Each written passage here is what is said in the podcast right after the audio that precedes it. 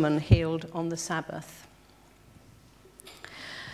On a Sabbath, Jesus was teaching in one of the synagogues, and a woman was there who'd been crippled by a spirit for 18 years. She was bent over and could not straighten up at all. When Jesus saw her, he called her forward and said to her, Woman, you are set free from your infirmity. Then he put his hands on her, and immediately she straightened up and praised God. Indignant because Jesus had healed on the Sabbath, the synagogue ruler said to the people, There are six days for work, so come and be healed on those days, not on the Sabbath. The Lord answered him, You hypocrites! Doesn't each of you on the Sabbath untie his ox or donkey from the stall and lead it out to give it water? Then should not this woman, a daughter of Abraham, whom Satan has kept bound for 18 long years, be set free on the Sabbath day from what bound her? When he said this, all his opponents were humiliated, but the people were delighted with all the wonderful things he was doing.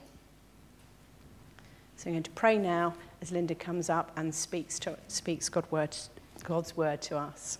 Father God, we thank you that you are going to speak to us this morning, and we are excited to hear what you have to say through Linda. Thank you that you've been through um, all her preparations with her. Amen.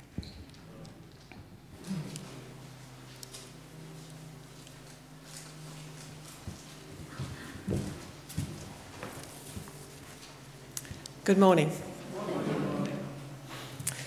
So, we're now in this fifth week of our series. Today's sermon is called Strong at the Broken Places, and it consists of three parts which are entitled Strength for the Journey, The Human Struggle, and Seeing Beneath the Waterline. Strength for the Journey. There are broken places on the journey of life, and we can journey with others at their broken places. We can bring strength and healing. Broken places can remain a weakness or they can become a strength. Romans 15 says, Now we who are strong ought to bear the weaknesses of the weak and not to please ourselves. Let each one of us please his neighbour for that which is good, to be building him up. And today we're coming to another paraklesis word, parakaleo, to comfort. In 1 Thessalonians, it says, So comfort, using that word, comfort each other and make each other strong. We've previously looked at comfort meaning consolation. You might remember Richard giving us a long list of Wikipedia definitions of consolation on his talk, in his talk on journeying. But today we're looking at comfort from its literal sense in the Latin, with strength.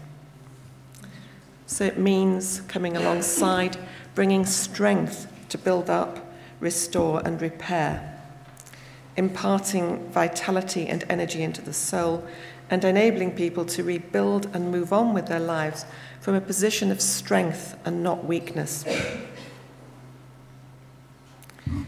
We can provide strength for the journey of others. Galatians 6 2. Bear one another's burdens and so fulfill the law of Christ. Our very presence is part of the strengthening process. By just being there and journeying with someone, we can help them through a broken circumstance to find healing. Just being there has to be the first step.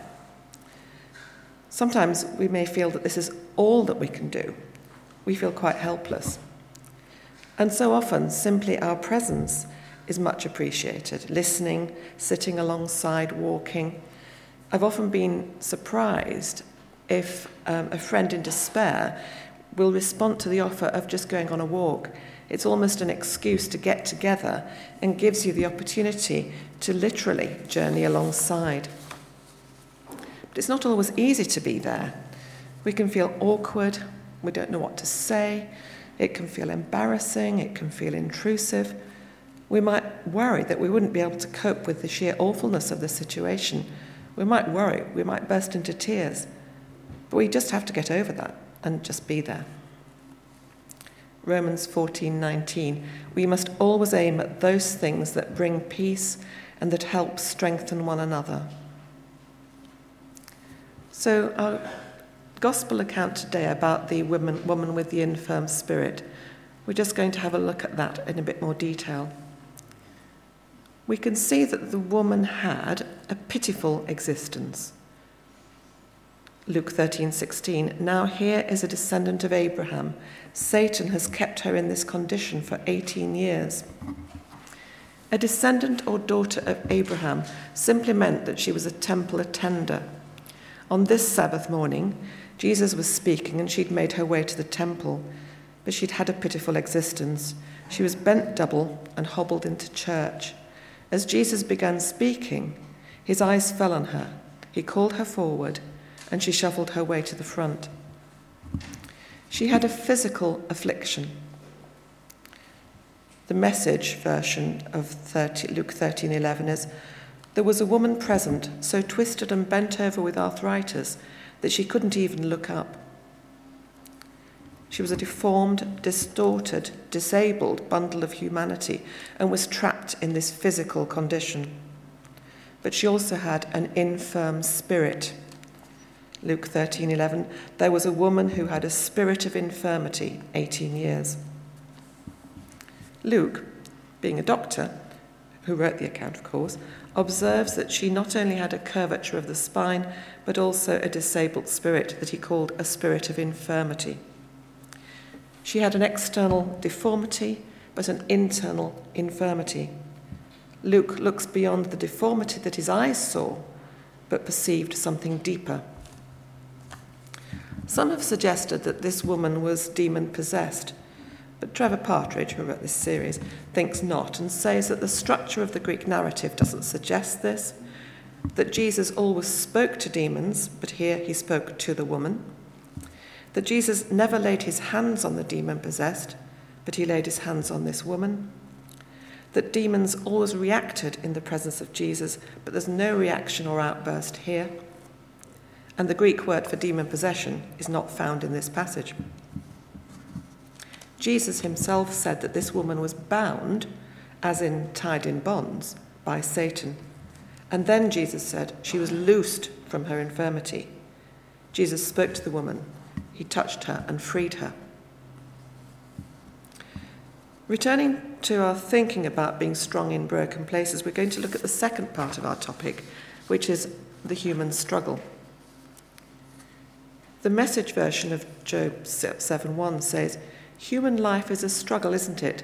It's a life sentence to hard labor." This probably resonates very easily with all of us to some degree or other. We don't have to look hard to observe and experience the struggles of life. Trevor Partridge offers us a series of pointers. We need to try and understand infirmities. Hebrews 4:15 says that we have a high priest Jesus who is touched with the feelings of our infirmities.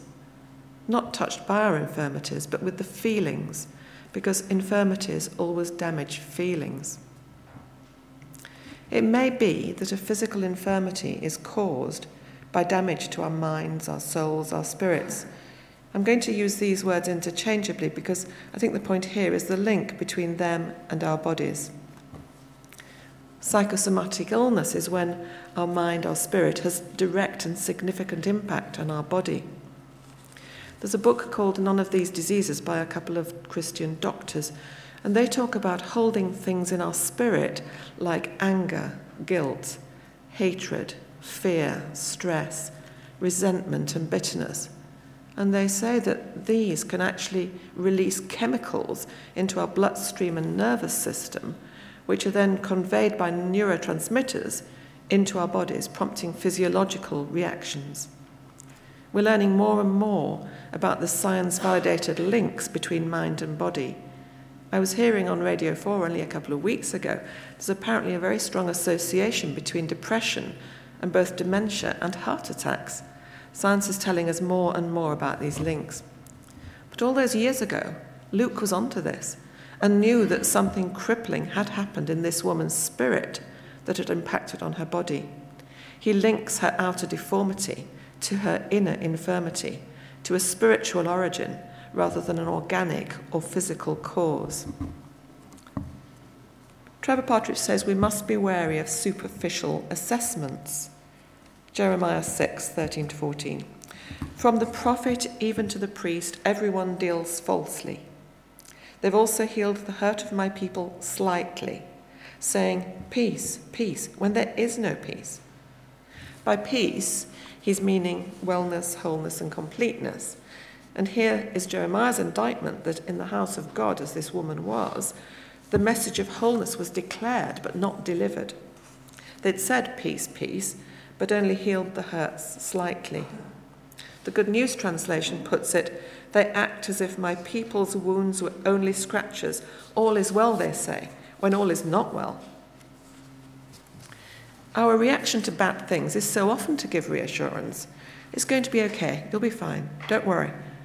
That may be very helpful to try and calm someone down, but it mustn't be our conclusion as an assessment of the situation if it's wrong or incomplete, so just be wary. Trevor says that we must see beneath the waterline. I prefer the phrase look underneath the surface, but it doesn't really matter which words we use. We human beings only reveal what we want others to see. Often there are other things going on beneath the surface. We all tend to gloss over trouble in our social interactions. How many times, when someone asks you, How are you? do you say, without even thinking, Fine, when actually you're way from fine? I think this happens less in a church community than in other places, but it does happen a lot.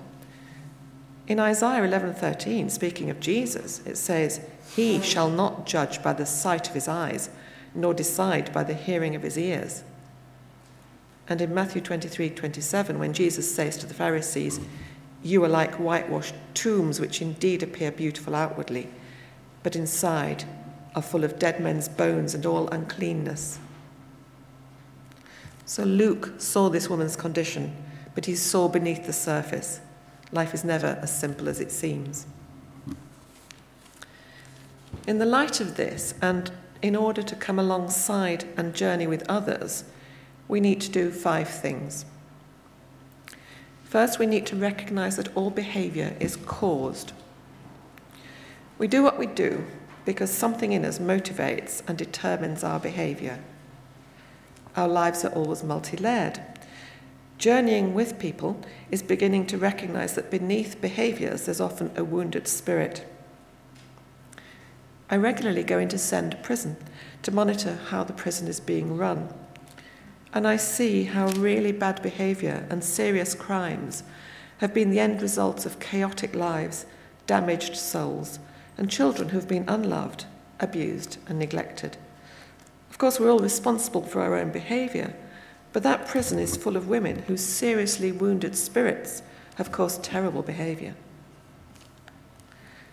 Secondly, we need to acknowledge the broken places.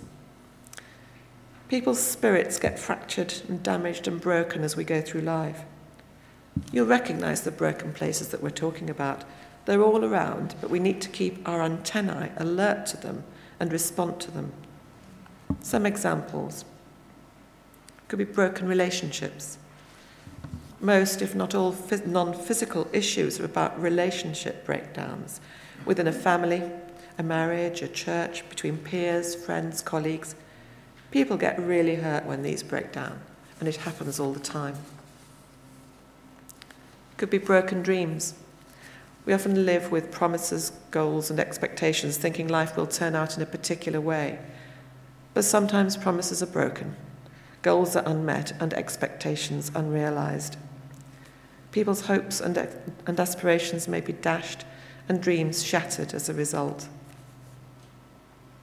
There may be broken hearts caused by the loss of a loved one, childlessness, unrequited love, a painful breakup, being betrayed in marriage, divorce, abortion.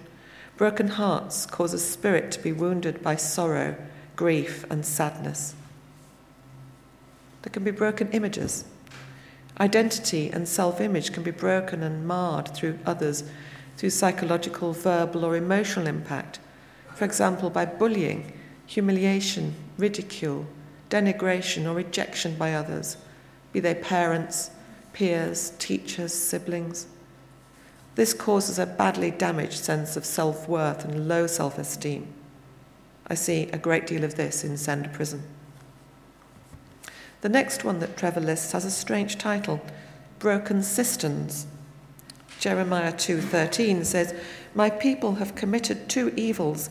They have forsaken me, the fountain of living waters, and hewed themselves cisterns, broken cisterns, that can hold no water."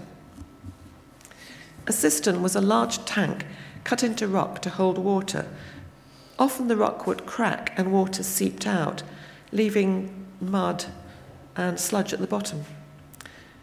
This is given as a picture of our lives when we try to satisfy our deepest longings with anything other than God. Rather than drinking from a fresh water source, we find ourselves wallowing in mud and sludge. How many cisterns have people drunk from that, that don't satisfy? Possessions, money, pornography, status, idol worship. These may promise to satisfy, but they are failing waterholes. And when we drink from them, wallowing in the mud and dregs, we'll be broken morally, losing our moral compass, lacking integrity, virtue, and purity. These are broken cisterns that will never satisfy. There can also be broken bodies, bodily afflictions, physical and congenital diseases and deformities, disabilities, physical abuse, sexual abuse, long standing severe illness and incurable disease and injury. They can cause despair and hopelessness. They're literally a broken place, but broken all the same. The third thing that we need to do to come alongside and bring strength is to, as, it, as Trevor says, explore the pool of pain. A broken place produces a wounded spirit, and a wounded spirit produces a pool of pain. The common denominator threading through broken places is pain. How we deal with our pool of pain determines our journey. The pain in a wounded spirit is a feeling, that feeling of our infirmities. The pain of disappointment, loss, humiliation, shame, rejection, guilt, and regret can be debilitating. We try to ease the pain through all kinds of life patterns we think we can heal physical pain, and very often our modern drugs can mask it. But it's the wounded spirit that needs healing, and only then will pain dissolve. We need to get to the root cause. I'm going to digress on the sermon message here a little bit, since I do worry that we're being pushed to be amateur psychologists. And in some cases, I think that's quite a dangerous thing to be, but I am a terrible cynic, so you'll have to make your own minds up about this. But to return to the message. Fourth thing we need to do is to identify a wounded spirit. Proverbs 18:14. The spirit of a man will sustain him, in, sustain him in sickness, but who can bear a broken spirit?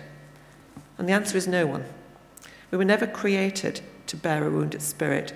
God created us with a whole spirit. We need to identify the broken ones.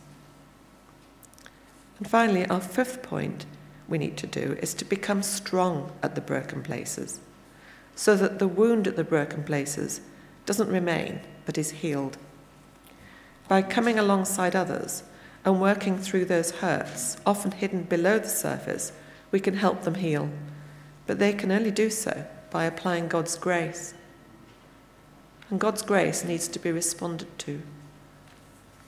Hebrews 12:15 Be careful that none of you fails to respond to the grace which God gives, for if he does, there can very easily spring up in him a bitter spirit, which is not only bad in itself, but can also poison the lives of many others. A bitter spirit is toxic, and if we don't deal with it, we can become a toxic person. When a root of bitterness takes hold, we become victims of a broken place. If we live as victims and remain victims, we will victimize others, becoming an agent of pain. We see this around us. I get hurt, so I hurt you to make you feel the same pain. Someone criticizes me, so I criticize back. I project my bitterness onto them. I am wounded, so I will wound you and make you pay for my pain. and we know that very often the bullied become bullies. But if we can be there to support and love the people we journey with, we can bring comfort, strength, and the grace of God, because grace is the antidote to bitter poison in the soul. And how do we respond to God's grace? We, and we need to help others, choose the pathway of forgiveness. Forgiveness is a key part of grace. Colossians 3:13 bearing with one another and forgiving one another if anyone has a complaint against another even as Christ forgave you so you also must do. We can choose to respond to his grace because he's promised to supply a corresponding source of grace for every circumstance in life. Forgiving as we have been forgiven sets us free from our past, heals our wounds, and releases us from our pain. It can be really difficult at times, but we can help people think through God's forgiveness so that, strengthened by this, they can forgive others. This is another example of how God's gifts work the cascade effect. Do you remember Richard telling us that consolation works like this? God consoles us, and we can then console others. Forgiveness is choosing to let go and choosing to embrace grace. Unforgiveness and bitterness incarcerate and never rehabilitate. And then, eventually, we can be loosed and lifted. Back in the temple, Jesus calls this woman forward. He places his hand upon her, his hand of grace, mercy, love, and healing, and something breaks in her spirit. If you lift your eyes and gaze upon the cross, there are wounds there. On the cross, Jesus suffered wounds into his own body. Isaiah 53 5 He was wounded for our transgressions, he was bruised for our iniquities. The risen Christ is a wounded healer with scars to show for it. The message of the cross is that God not only saves and forgives our sin, but that he heals the wounded soul, for who can bear a broken spirit? The gospel answer is only Jesus can. He bore all of life's trauma on our behalf, paying the ultimate price for our freedom and healing, overcoming sin, death, and the devil once for all. When we come to Him, recognizing our pain comes from our wounds, and are willing to let the wounded healer touch those wounds, then we can come alongside and journey with others, helping them to allow the healing to flow to them. This is paraklesis at work, coming alongside others with the comfort and strength of God, making them strong at the broken places. Jesus saw this pitiful woman, he called her, he spoke words of freedom to her spirit, and he loosed her. He touched her, pouring strength into her pitiful body and healing into those disabling wounds. She stood straight, a transformed woman, not only a woman who was physically healed, but whose spirit was released and made whole through the power of Jesus. So I pray that we will have that experience, journeying together with others. May we be a church that reaches beyond these four walls and into the brokenness of the streets beyond us, coming alongside people and leading them to the healer, Jesus. We don't have to be bound by the crippling wounds of the past or live with the pain of the present. We don't have to live at a broken place. We can be liberated and set free in Jesus' name.